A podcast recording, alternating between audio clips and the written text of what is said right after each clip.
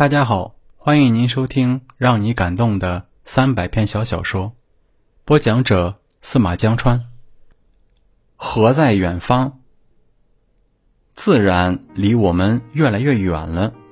一片树林，一条河，或是一群叽叽喳喳的麻雀。我们住在城市里，我们熟悉的声音是铁器的碰撞。有孩子问我：“叔叔，井，井是什么呀？”我给他讲井，给这个孩子。他九岁了，他的连衣裙是白色的，一层又一层花边。这个女孩像个公主，她见过狮子、狐狸，还有蛇，还有孔雀。在动物园里，他知道人和动物是不一样的，就是不一样。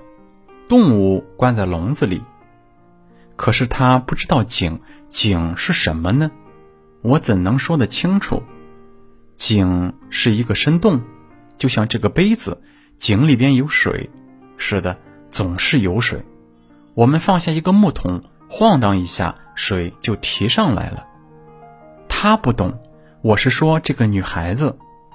她穿的白色连衣裙，就像童话里迷人的小公主。她说：“我能看到井吗？”几天之后，这个小女孩敲响了我的门。她说她看到了井。她说就像我们乘坐的电梯。她看见的是美景，有现代化设备的美景，是在电视里。想到这个，我的心里就隐隐的作痛。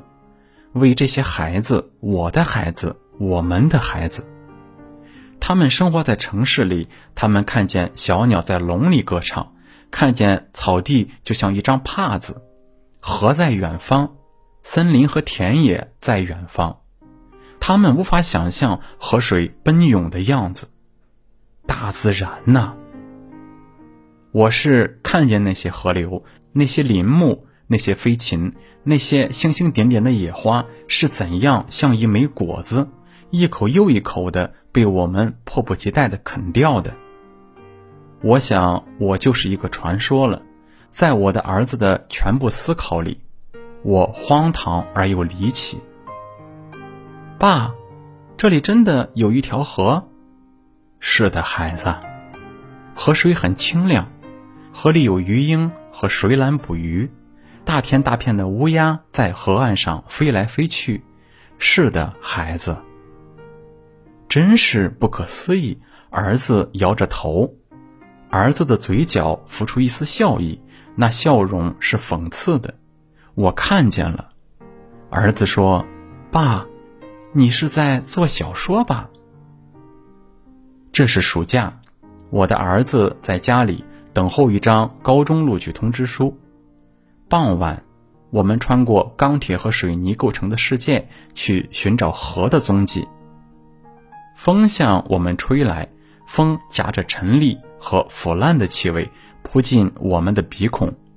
儿子说：“爸，这里真的有过一条河。”我们看脚下的水洼，水绿得发黑，水洼像一个巨大的垃圾箱。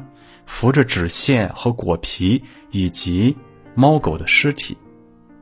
儿子，我能说一些什么呢？河是有过的，还有鱼鹰和水獭，还有在你梦中闪现的乌鸦。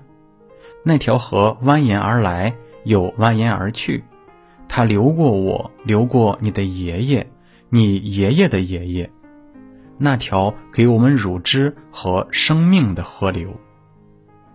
现在我似乎看见他抽泣，那条河，他哭了，放声痛哭，他一步步的离开我们，他泪眼婆娑，他频频回头张望，他离开我们就再也不能回来了。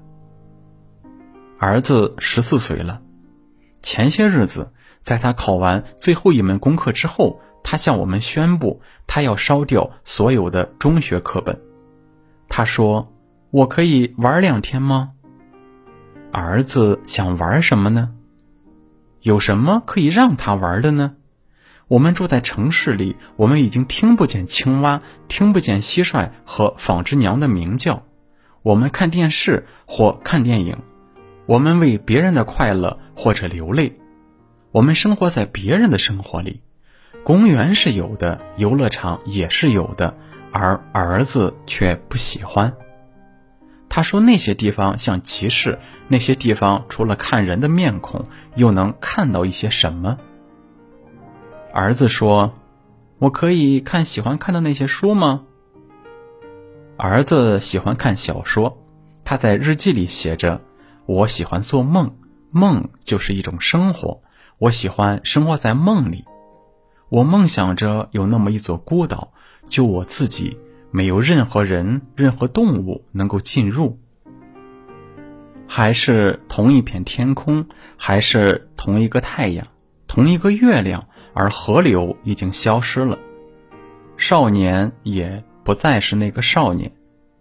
今天的少年靠在窗外眺望远方，他生活在城市里，城市的声音是铁器的碰撞。他说他喜欢做梦，他说梦就是一种生活。儿子，我该怎么帮助你呢？